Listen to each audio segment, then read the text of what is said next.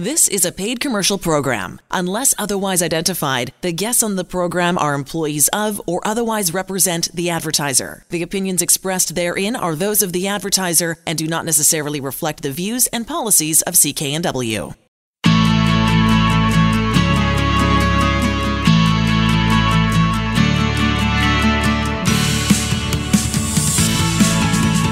Welcome to Dollars and Cents. I'm Elaine Scollin along with Blair Mantin from Sands and Associates. They're experts in helping you get out of debt. Now, we always do this uh, every month. We do a bit of a, a, a roundup, uh, and we're going to start off. First of all, Blair, some things or trends that you're seeing right now mm-hmm. that you haven't necessarily seen before. Yeah, so one definite one that, that's just happened in this last last month is anybody that owes Golden Ears Bridge tolls, um, you're about to get a bit of a surprise. Um, so what happened is with our new NDP government, as we're all aware, tolls have been stopped on you know the Port Mann and Golden Ears for quite some time. Um, but there has been you know an office and infrastructure where they've been trying to collect on the debts and so on and so forth. Uh, what's happened is just last week I was speaking to these folks in their last couple of days of work there. Um, it's now just a collection agency. So if you owe the government money for Golden Ears tolls, um, don't expect to call the province of BC anymore. Expect that you will be dealing with a collection agency, um, and I would expect that your discussions are probably going to be a lot less friendly than somebody who you clearly pay their salary with the government. A collection agent um, is going to have a little bit of a different objective, that of getting as much money back as possible as quick as possible. Wow. Okay. So when you're saying golden ears, mm-hmm. so I mean, I think one uh, one trip across was what three dollars, three something. I think. Yeah. So, uh, but this, I mean, would they be going after somebody like me who doesn't use the bridge very often, uh, to the person who uses it two or three or four times a day? Like, or, or is or is it is everybody fair game on this? You know, I think there'll be some, you know, materiality threshold. If you owe them six bucks, I don't think you're going to hear too much. Um, but I would think, you know, anything that's above, you know, it a hundred bucks or something like that, I would expect you'd at least get a letter. Um, but definitely, if you've got something where you were driving the bridge and for whatever reason you were commuting, you just never paid, and you owe thousands of dollars, um, if things have been quiet for a period of time, they might have been these last, you know, few months or a year. Um, I would expect them to heat up again quickly. So if you're in a situation with a lot of Golden Ears Bridge tolls, you start to get collector calls. Not the end of the world. It just means the debt's basically been given off to a collector, but it is something that you're going to want to deal with. So obviously, give us a call at Sands or reach out to another trustee, uh, and definitely a trustee can help you move forward on that. Excellent. Okay, what's these? What's the second trend? It says vehicle financing. How's that a trend? Haven't we always had vehicle financing? Well, we definitely have, but if you remember, at least definitely I remember when I was getting my license. You know, it was three-year payments. Typically, you're going to finance a car. You know, three years, four years, maybe five years, something like that. Um, so, um, so you know, definitely what we've seen is that the term of financing has extended in such a big way. Um, so I'm going to talk about an example in a, in a little bit here of the client that I was helping out, but I'm regularly seeing advertising of seven-year financing terms, 84 months um, you know, even as much as eight years or 96 months. Uh, it just seems insane to me that, you know, an asset, especially a car, depreciates so rapidly. You're still going to be making payments seven or eight years after you've purchased it. You know, hopefully, you've still got a good vehicle at that point, but, you know, maybe not.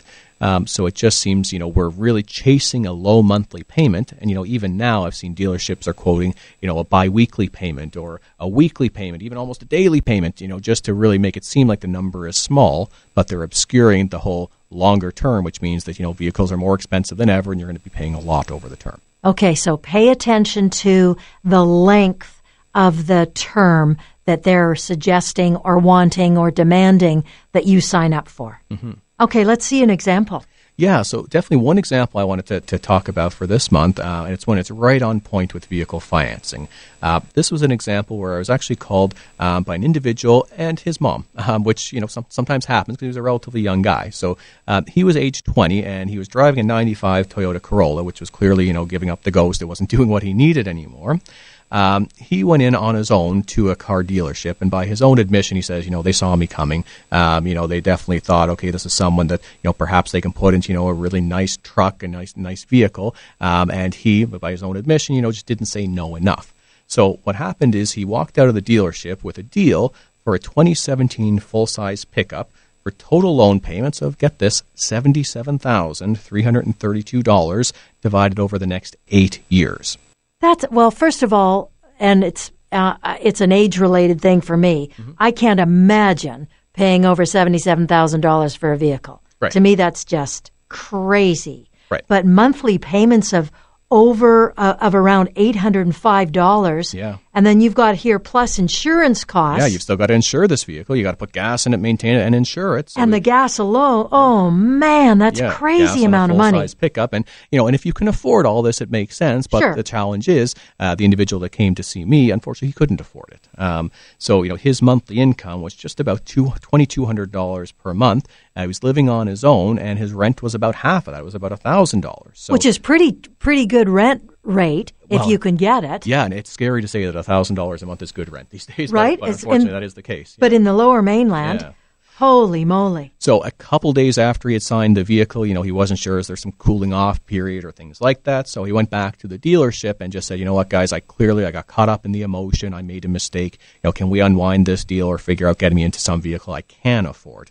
Um, they basically it was night and day. You know, there was his best friend when he's buying the vehicle, but they wanted nothing to do with him. They wouldn't help him at all. They basically said, you know, you've got to fi- find out a way to pay this loan, um, or you can just, you know, sell the vehicle, pay a bunch down, and you know, pay it off over time. But either way, we're getting our money. We being the car dealership. Now, one side of me says I have a little uh, little uh, being on my shoulder. Well, let's say let, let's say out loud who this dealership is, but my bet is that they all operate this way. Yeah, they're not unusual to do it this way. Yeah, this was definitely the, the most egregious example I've seen of somebody getting into a vehicle that they just should not have gotten approved for. But, you know, definitely there are other examples, other dealerships where I'm sure sometimes maybe pushing towards month end, you know, they, you push through a deal that maybe it's, it's on the bubble and maybe shouldn't get approved, but, you know, you get it through there. Right. But, you know, for the client that got that deal, especially in this case, you know, it wasn't a positive thing. Um, so he came in to see me just incredibly distraught. You know, he's age 20 years old. He thought he had made a lifelong mistake, or at least the next, you know, eight, 10 years was going to have, you know, no financial flexibility whatsoever. Um, and we actually looked at, well, what would happen if you were to sell the truck? And I remember this moment um, because I pulled up a black book value and Yes. we knew he was going to say, you know, he was going to have to pay $77,000 over eight years.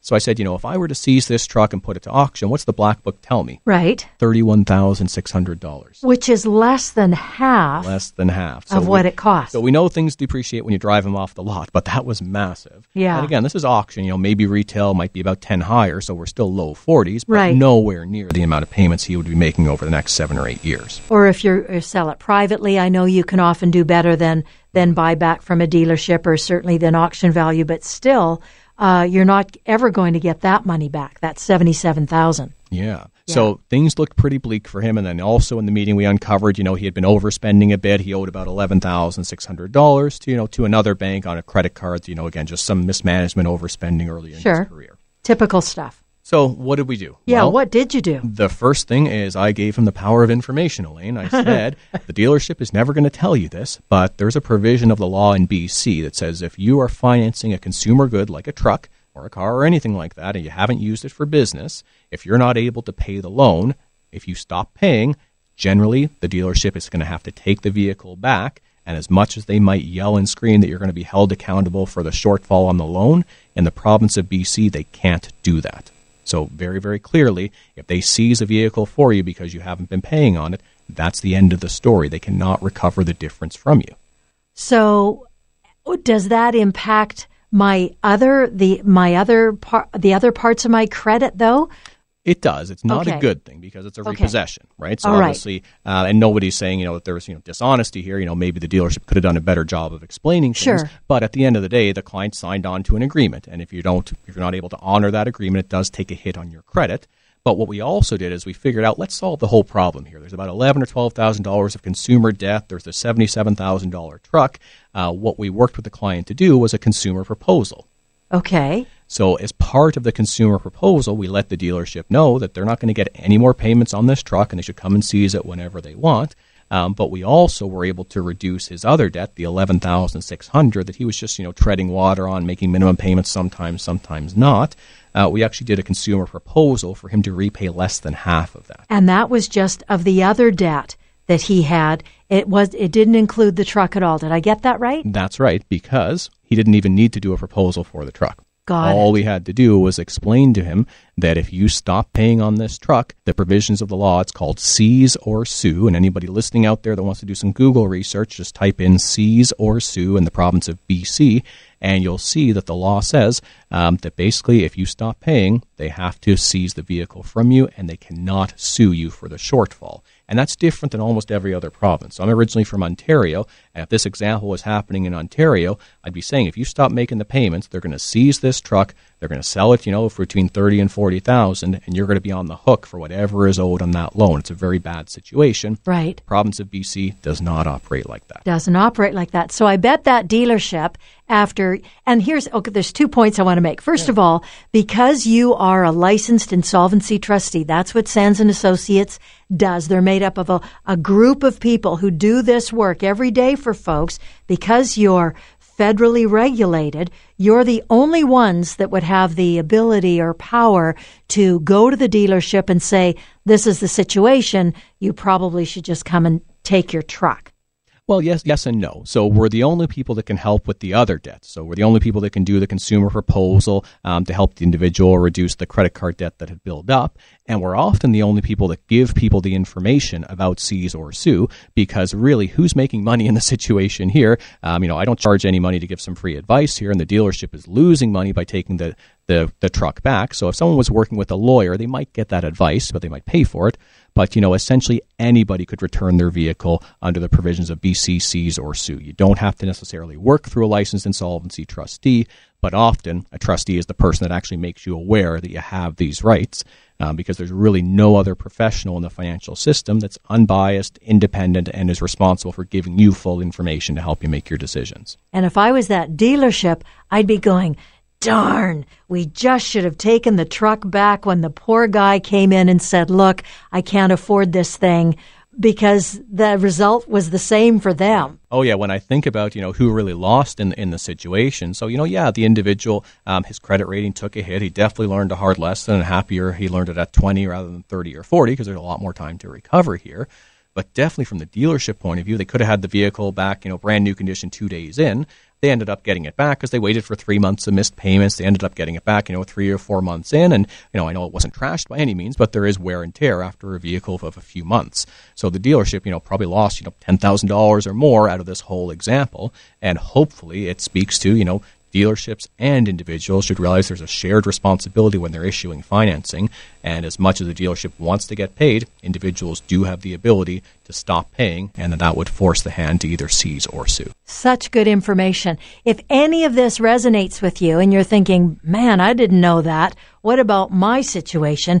Go see Sands and Associates. Check out their website, sands-trustee.com. It's filled chock-a-block with good questions and lots of good answers, and that may then kind of move you to make that phone call and get some help. It's 1-800-661-3030 for that first free consultation. We'll be back with more right after this.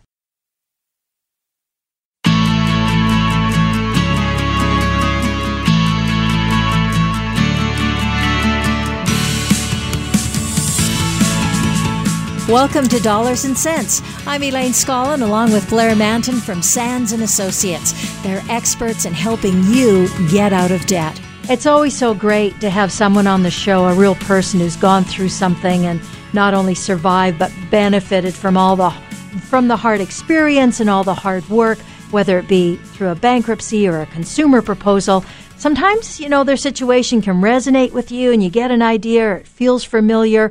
Uh, we're, we feel so fortunate to have Tom on the show with us. He, uh, Tom was a client of Sands and Associates, uh, wanted to come forward and tell his story in the hopes of helping others as well. Uh, so thank you, Tom, so much for joining us. Great. Tom, I wonder, can you tell me a little bit about the situation that brought you to Sands and Associates? What was going on in, in your life? You know, what were you experiencing, and, and then what was it like to reach out for help? Oh well, it started with um, being uh, unexpectedly taken out of work due to a medical situation, Okay. which then dragged on for long enough to cause financial stress. Yeah, and was this a, workplace in, injury, something where you know you're getting your income replaced, or is there, there was a big income interruption there? Uh, it was in, uh, income interrupted. Um, it wasn't proven to be a work-related injury. What it was was I had a severe shoulder problem and needed surgery for correction. Uh, it was not covered by WorkSafe BC. It was not covered by any work insurance. Right. I was on EI for a couple of months on what they call medical EI, but it's a very short period EI. And when I was cut off of that, I was basically left on my own to um, work out my finances while waiting ever so patiently for our BC medical system to um, to take note of me. Hmm. And it doesn't. Uh, and while it's an awful situation for you, Tom, I bet it's not a super unusual situation for folks to find themselves in. No, it's not. And we're all kind of at risk of something like this if you don't plan ahead, which I had not. So when this came about, I did not have much savings in my account. Um, it's something that, you know, it was a hard lesson to learn to plan for the unexpected. It's a good idea to just salt away a small percentage of your paycheck every year, every every paycheck for that matter. Mm-hmm into a separate account that you might call your emergency account. And it might grow for 20 years without ever being touched, or it might be two years in and all of a sudden something happens that you need that money that you put aside. So that's really the lesson learned about that. You know, and and while I appreciate the fact that y- that you were able to learn that lesson, um, I doubt that very many folks even one think about it, or if they've thought about it, are even able to do that. So it's uh, well, you know, it's pretty special. You're, you're situation. onto something right there, um, and it depends on your geographics. Like I live in the Lower Mainland, and as we know, the Lower Mainland is one of the most expensive places to live. The yeah. cost of living compared to income is quite extreme. The cost of housing, whether you're renting or paying a mortgage, is a higher percentage of your income than most anywhere else in the country. Yeah. So you're right. It's really, really hard to budget in such a way that you have any money left over at the end of the month to to just put aside and forget about. So yeah, it can be uh, you know living from paycheck to paycheck is not uncommon for a lot of the workforce. And, and Tom, I wonder if you're comfortable sharing numbers or even just percentages. You know, what was the, the magnitude of the shock to your income? You know, I assume you're earning you know pretty decent money to start, and then suddenly um, you know medical EI is, is not great, and then after that you know even lower income. So what what was that like in terms of you know either amounts or percentages? Okay. I can give a quick rundown of my story. What it is is I actually am I'm married without children. Um, there's a bit of an extra financial strain to to my situation. My wife is on long-term disability. She has MS and she cannot work. So she has a very very low income through an insurance company. It barely covers a couple of bills. Mm-hmm. Uh, so basically, I'm supporting both of us. My income is fairly decent in a normal two income family, but unfortunately we're more of a one and a half income family. I'm around, I'll just give you the numbers actually, I'm around 70 to 75,000 a year mm-hmm. uh, before taxes. That's my gross income. Right. Uh, I'm in the construction business and have to follow that market, so it can fluctuate from year to year. Mm-hmm. And due to the the cost of income, yeah, it was very difficult to to live within our means of the income that we had in combined income. So yeah, we get yeah, it. When the, when the medical situation arose, I was not prepared in the sense that uh, I did not even go into debt until after three months of not being in work. Mm-hmm. Now, when the EI ran out, this is the part a lot of people have a hard time wrapping their, their mind around. I went from a small income, the EI covered less than half of my normal wage, to zero income. And when I say zero income, I mean literally zero income. There was no insurance coverage. There was no uh, WCB coverage. There was no, I mean, I even went to the welfare office and applied to welfare to see if uh, I could get any help there because I literally had 0.00 coming in every month for six months. And yet I had to cover rent, food, bills, gas, um, you know, to typical expenses that everybody has. And Tom, I, I want to make sure um, you know the listeners can really understand where you're at now because that sounds like you know a pretty tough situation. Can you take me through you know the, the steps uh, where you reached out for help and you know where you are today? Because I know you're in a much better spot now. Uh, I'm afraid you're cutting in and out a little bit there, Ronnie. Oh, apologies there, Tom. I, I was wondering uh, for our listeners, um, would you be able to give a sense of kind of where things are at now? Because I'm aware they're significantly oh. better. And, you know, when you reached out for help, how did that go? And was that something, you know, that really made a difference? Okay. Well, I didn't reach out for help right away. I went down that rabbit hole of borrowing more and more money until there was no more money to borrow and no way of paying it back. Uh, I then, and all this time, I'm on this waiting list, hoping that the surgery is going to show up and save my wallet, uh, which didn't happen. Uh, then, when I realized that I was in real financial trouble, I phoned my creditors and let them know that I'm sorry, but until I go back to work, I simply cannot pay you back or even make a payment. Uh, it took a bit for them to wrap that around their head because they said, you know, even a small payment would make a difference. And I no, it's a, it's a zero income. Mm-hmm. So anyway, I started looking at my options. Um, I'd had heard of personal bankruptcy, so I explored that.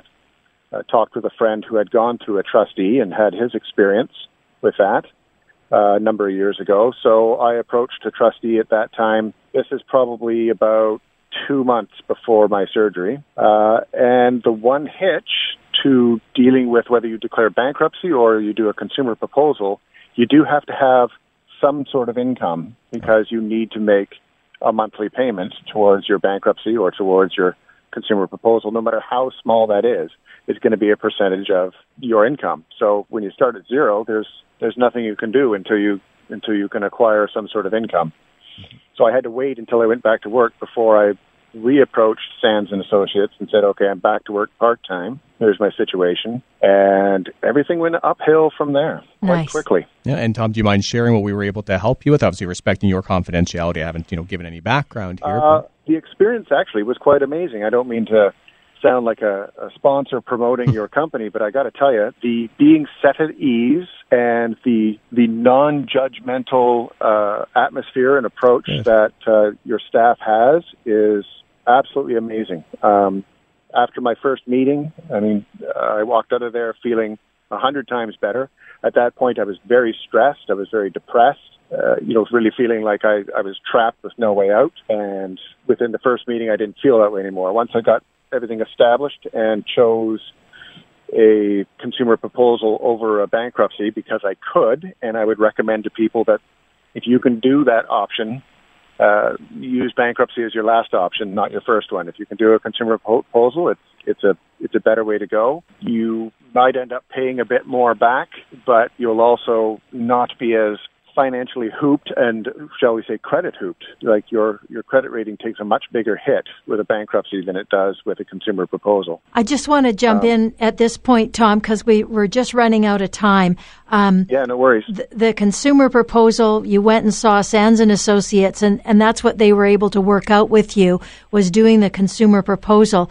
And i just want to remind the listener if there's anything in Tom's story that resonates with you and uh, you're thinking that this may be uh, the path that you want to take, uh, first go to their website at sands-trustee.com. There's just loads of good information there that, that'll give you even more information to take that next step. The 1-800 number to get a free consultation, that's your first consultation, and to find an office, 1-800-661-3030. Uh, and like I say, to find that Sands and Associates office near you. We'll be back with more right after this.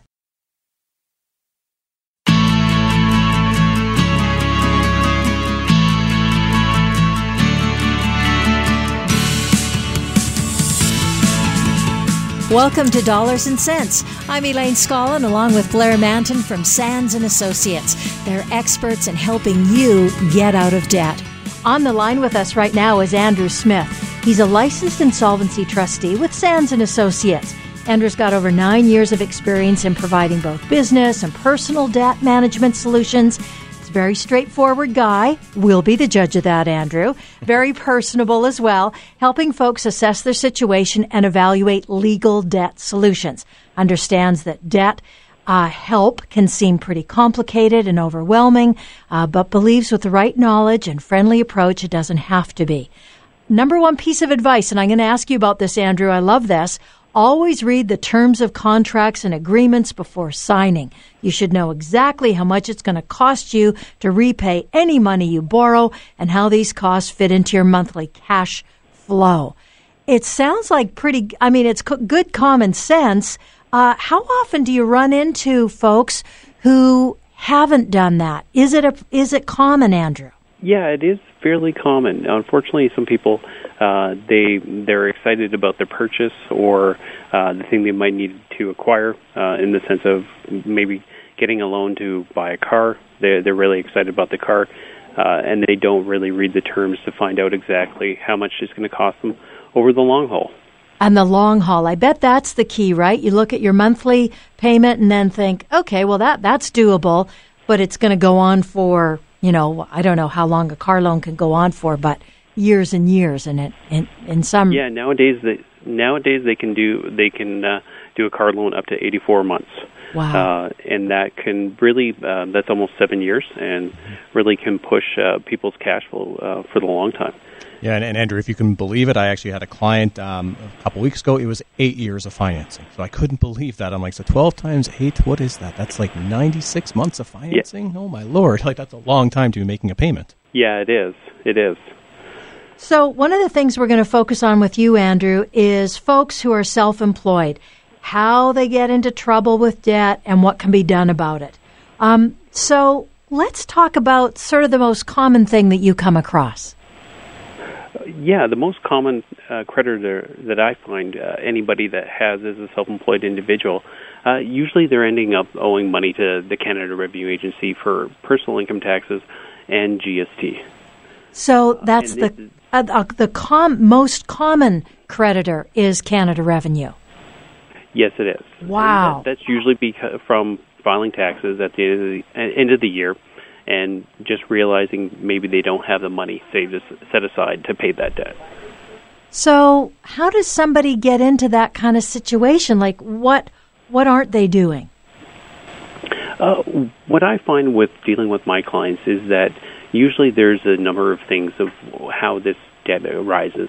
Uh, sometimes it's from just when they go to file their taxes um, and their GST returns. They they realize they're not making the um, regular installments to towards the obligations. Uh, so when you're a self-employed person, uh, CRA usually wants you to file um, monthly or quarterly installments with them and pay pay something towards that debt. But when what happens is when they actually go and file their return, um, they might not have actually made those installments. Um, sometimes people actually just don't file their income tax returns um, or file their GST returns that they've signed up to do. And CRA just turns around and looks at past performance of what they've had filed, and then they assess them for an amount. Um, and in that case, they get a letter saying, "Hey, you owe um, this amount of money," and a person is kind of shocked about it too. Now, Andrew, one of the challenges that I have when I sit down with folks who are self employed is that, you know, basically anybody can become self employed at any time. You know, you don't have to take a crash course. There's really nobody that gives you, you know, here's the pitfalls that you need to, to look out for. So I wonder, Andrew, can you just kind of break it down? You know, what are the basic things you're talking about? You know, installments. What what does that mean for someone, um, you know, who has a, a, basic basic business, and then also GST, just for someone who maybe is not self-employed or has started and maybe isn't doing things right. What should they be concerned about on those those two factors that you mentioned, the installments and the GST? Yeah, so installment payments. Uh, I mean, so the government wants you to actually uh, make a monthly payment towards what you might actually owe at the end of the year. So, so if you, you thought you were going to owe, you know, ten thousand dollars in taxes, they'd want, you know, just under a thousand dollars a month. Is that is that right? They yeah, or every yeah, and every quarter they might want you to pay three thousand dollars. So once a month, pay a thousand dollars so that you meet that three thousand dollar quarterly payment. Um, with GST, usually someone might have to file their return uh, quarterly or even annually. Uh, so when, what a self-employed person should be doing is tracking what they've what they're actually collecting in GST from their customers, uh, as well as how much GST they're paying when they're buying supplies. So that then at the end of the year, when they file that return, they can uh, take the two differences and then they should be making a, rem- a remittance to the government for that balance of the GST that's owing.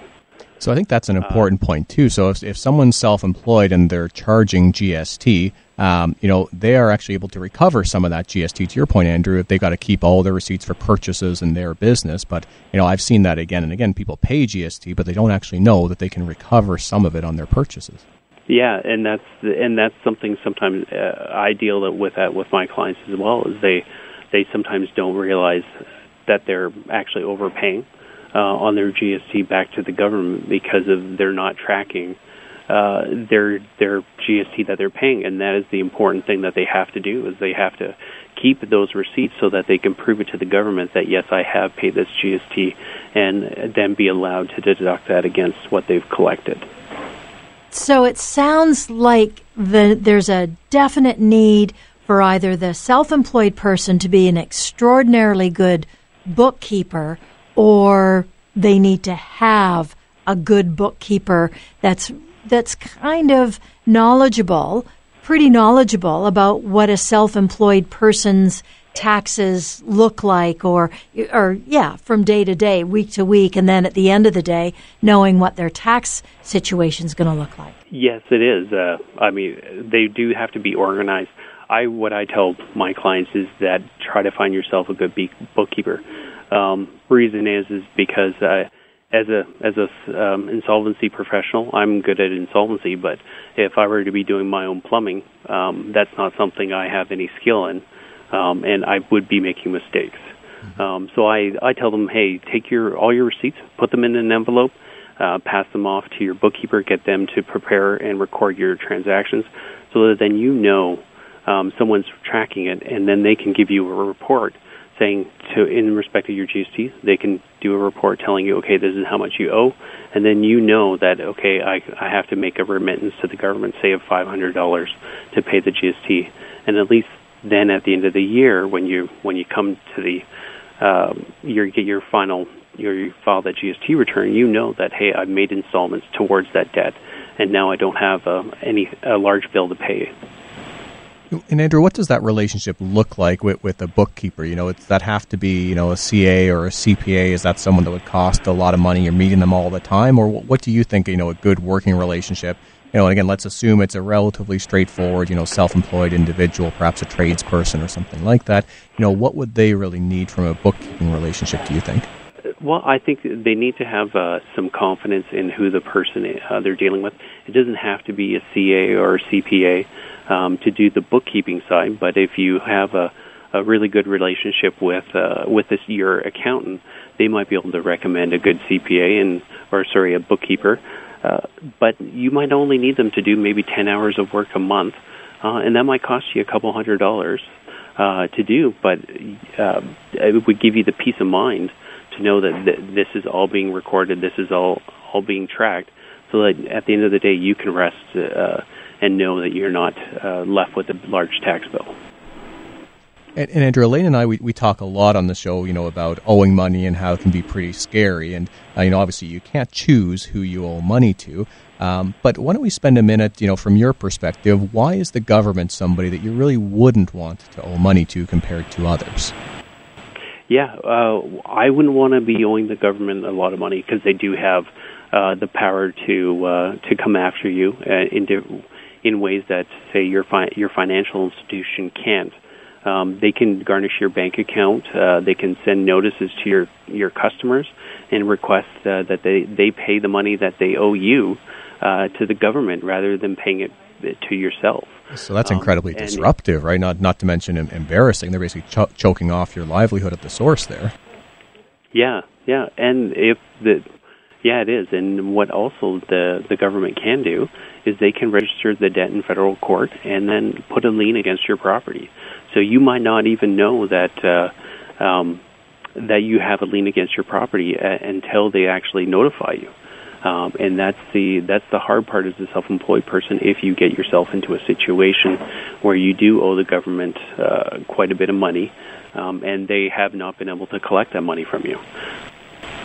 Hmm. That that's a, a little bit of a tough situation to be in, obviously. And and Andrew, I know day to day you meet with people who are in these situations. Um, you know, what type of options exist if you owe the government money? Because I know, um, you know, obviously from having guests on this show and from sitting down in my day to day, a lot of people are of the opinion there's nothing you can do if you owe the government money. Uh, you've got to pay it, or come, you know, come anything, you're going to pay this debt one way or the other. Um, is that true, or Andrew? What are the options? Well, the uh, people, as a self-employed person, they do have some various options under the the legislation.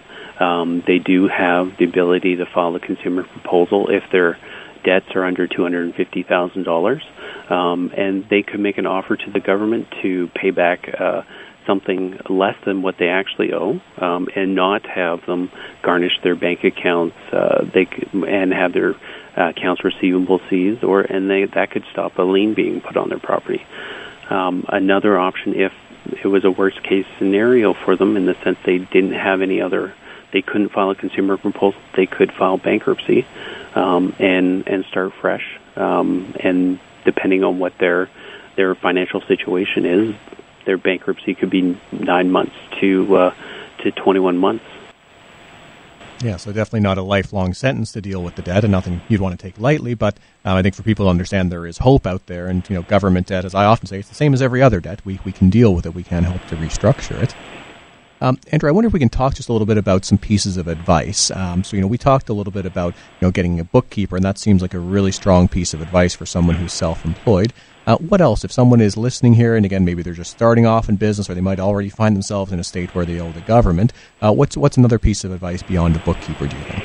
Uh, well, finding a good bookkeeper is definitely the I, I think the top um, advice that I can always give people. But I think even if you are going to track, uh, or you just don't have a very um, large business, uh, you can, can just make monthly installments to the government. Um, so maybe you don't actually know how much you're going to owe them, but if you make a, a monthly payment to the government for your personal income taxes um, or your G, or towards your GST account, um, the government has has to recognize that when you actually file the returns and then give you credit for those payments. We'll be back with more right after this.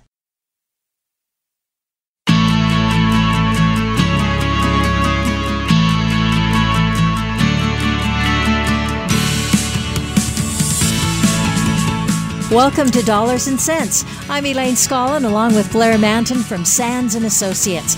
They're experts in helping you get out of debt. On the line with us is Bethany Can. She's a qualified insolvency counselor with over five years of experience working in the personal debt help industry. Bethany works with Sands and Associates primarily in the Abbotsford and Langley offices for the one to one financial counseling sessions. Now, we know a little bit about Bethany.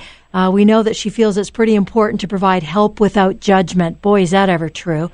And says through financial counseling, clients begin to feel empowered with knowledge of money management and, most importantly, hopeful about the future. Bethany's number one piece of advice for people seeking help with their debts is in order to achieve your goals, let go, don't dwell on the past, let us help you focus on your future and get you where you want to be. Having said that, I think that's awesome, Bethany.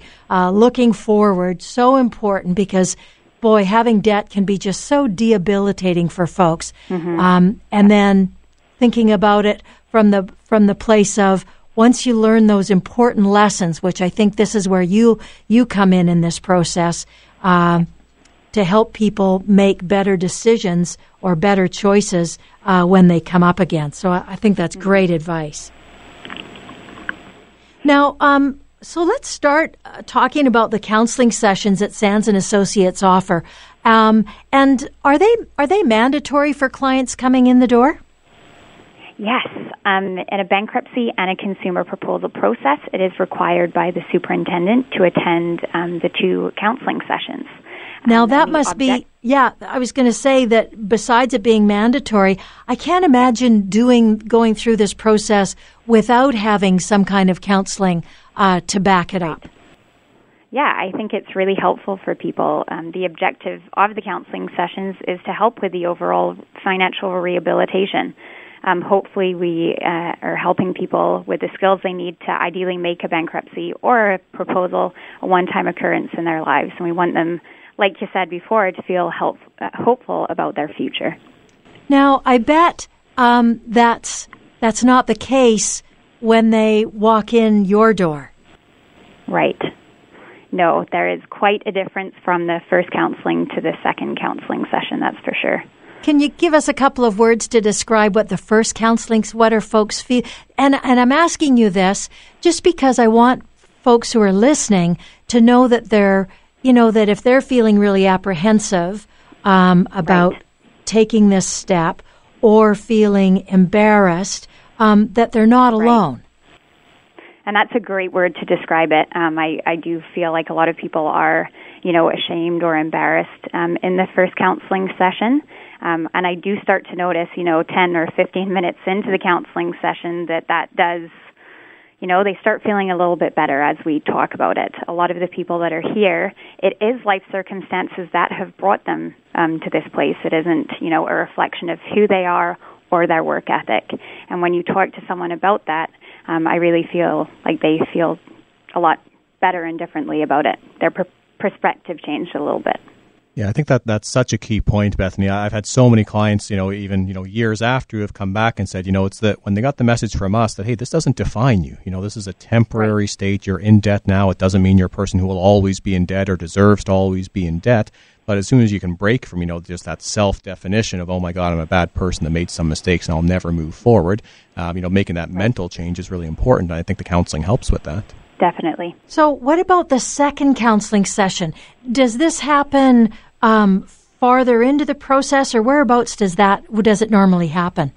Yeah, it usually happens a month or two after the first counseling session. Okay. Um, huge difference. Um, I see a lot of smiles come and walk into my office. They're very excited um, to share with me, you know, the updates.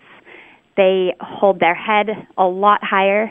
Um, from what I hear from them, I definitely feel like they're managing their money instead of the money managing them. Mm. Um, a lot of them come in and they want to, you know, show me how many, how much savings they have in the bank now. They're a lot happier. They're stress free, and a lot of people say, "I'm finally sleeping." so, big difference. Big difference. What are the actual things that you uh, or issues that you cover in your second session? Right. Great question. So um, in the second counseling session, if um, the person has gone bankrupt, then we do a file review um, just to make sure all of their duties are up to date. Um, if they're not, we do. I go over it just so we can get the clients caught up. And could you define this process? Could you define what do what duties the client has? Right. So in the bankruptcy process, um, they have income and expense statements, um, and those are monthly reports, and that shows the income and their outgoings as well. And I really think a lot of people, you know, the first couple of months it's a bit tough to get into the habit of tracking where their money goes, but once they do, they're like, I'm never going to stop because now it's an eye-opening eye-opening experience seeing how much life has actually been costing me. Mm. So I think they found that really helpful. So that's a duty. Um, you know, there are fees, so they have to make sure that they're catching up on all of those. So those are the kind of things that we go over. Um, what happens when somebody is uh, discharged from their bankruptcy uh, or proposal? Because I'm sure that they're wanting to know that as well. Right. So once um, they are discharged from this process, they do um, get you know notified that of a certificate. Um, then we do suggest, and this is what we go over in the second counseling, that you check your Equifax and TransUnion reports because we want to make sure they are correct. Um, we also go over in the second counseling a lot of questions need versus want you can usually justify making a lot of purchases, but really dialing in what is a need and a want. Yeah, that's one thing we're, we're great at at humans is finding the justification for what we actually yeah. want to do. So I know that that need versus want, it sounds so simple, but my God, that's the difference a lot of the time between people, um, you know, making the wrong decision or not is really understanding what's a need and what's a want. Can you guys give, give us some criteria of how you, of how you help somebody figure out what a need is and what a want is? Either one of you. Yeah, Bethany, do you have any, any insight? You know, it completely depends on the person. A lot of um, the needs are, I usually say, go with the medical things first. Some people, right. you know, need glasses and they haven't been able to get glasses. Right. Um, lots of medical things, I definitely say that's a need. Um, once, like Blair says, people justify them. Um, you know, us included, we have to kind of keep tabs on that as well. But once, you know, a newer car um, a handbag, you know, mm-hmm. different things. Blair, I'm not, I'm not sure Yeah, no, I, I think you, you hit it right on there, Bethany. So if I'm thinking about, you know, well, what do you really need in life? You need a roof over your head. You need to, you know, be able to feed mm-hmm. yourself, take care of your family. So all those are basic needs. Um, but yeah, there's a whole lot of wants in there. You know, you might want to grab the coffee on the way to work every morning, but you need that? No. And you could definitely save money making it at home. And there's nobody that comes to us because they bought a coffee every day, but it can be symptomatic of, you know, a, a bigger issue uh, of, you know, just really not having any sort of, you know, denial. Sometimes you have to be able to say, no, I don't really need this. I just want it. And you know what? I can't afford it right now. How about uh, what are the what are some other things? I know we we've we've made a note about um, ways to rebuild your credit, and I'm sure for some folks they can't even believe that they could start that process. Yes. How, how difficult so, yeah, is we, that? How difficult? Yeah. Well, um, we do go over that in the first counseling session as well, and then we touch on it again in the second counseling session. So a lot of people are very surprised at the rebuilding process, and they can rebuild when they're in this process as well, which I think people are very happy and hopeful about that. Um, so, you know, there's two things that we go over in the second counseling is RRSP loans is a way to rebuild your credit. Right. Um, so that's an installment loan, so that shows your future creditors that you can utilize different kinds of credit. Um, and then another one is the secured credit cards, um, and that's another you know helpful one as well. Absolutely. I just think it's so great that you've been able to take some time with us today, Bethany, because I I think the counseling uh, part of this process is so important for folks. I get all the data and I get all the putting in the information together, but but having that little bit of support on the uh, in the process is so important. And listen, if any of this information is resonating with you and, and you feel like you yourself or you know somebody uh, needs a hand to get out of debt, uh, this is the way to do it. First of all, if you want to go to Sands and Associates website, it's sands-trustee.com or give them a call at 1-800-661-3030 for that free consultation and to find an office near you. The proceeding was a paid commercial program. Unless otherwise identified, the guests on the program are employees of or otherwise represent the advertiser. The opinions expressed therein are those of the advertiser and do not necessarily reflect the views and policies of CKNW. Hi, it's Shauna, and I might be a bad parent because my kids think french fries are vegetables. Hey, it's Ryan, and I might be a bad parent because I went out for wings when my wife was in the hospital after giving birth. Johnny here. I might be a bad parent because in my house, the tooth fairy gives pocket change. But we're not alone. Len emailed us and said his six year old daughter's Tarzan moment going from love seat to lazy boy by curtains made him more proud than any dance recital. and Andy left his two year old at the rink. All right, guys, I'm sure we're not alone. Like Andy's kid. For stories and confessions like this, make sure you check out our podcast. It's called Bad Parents, and it's available wherever you get your podcasts. I left a glove at the rink.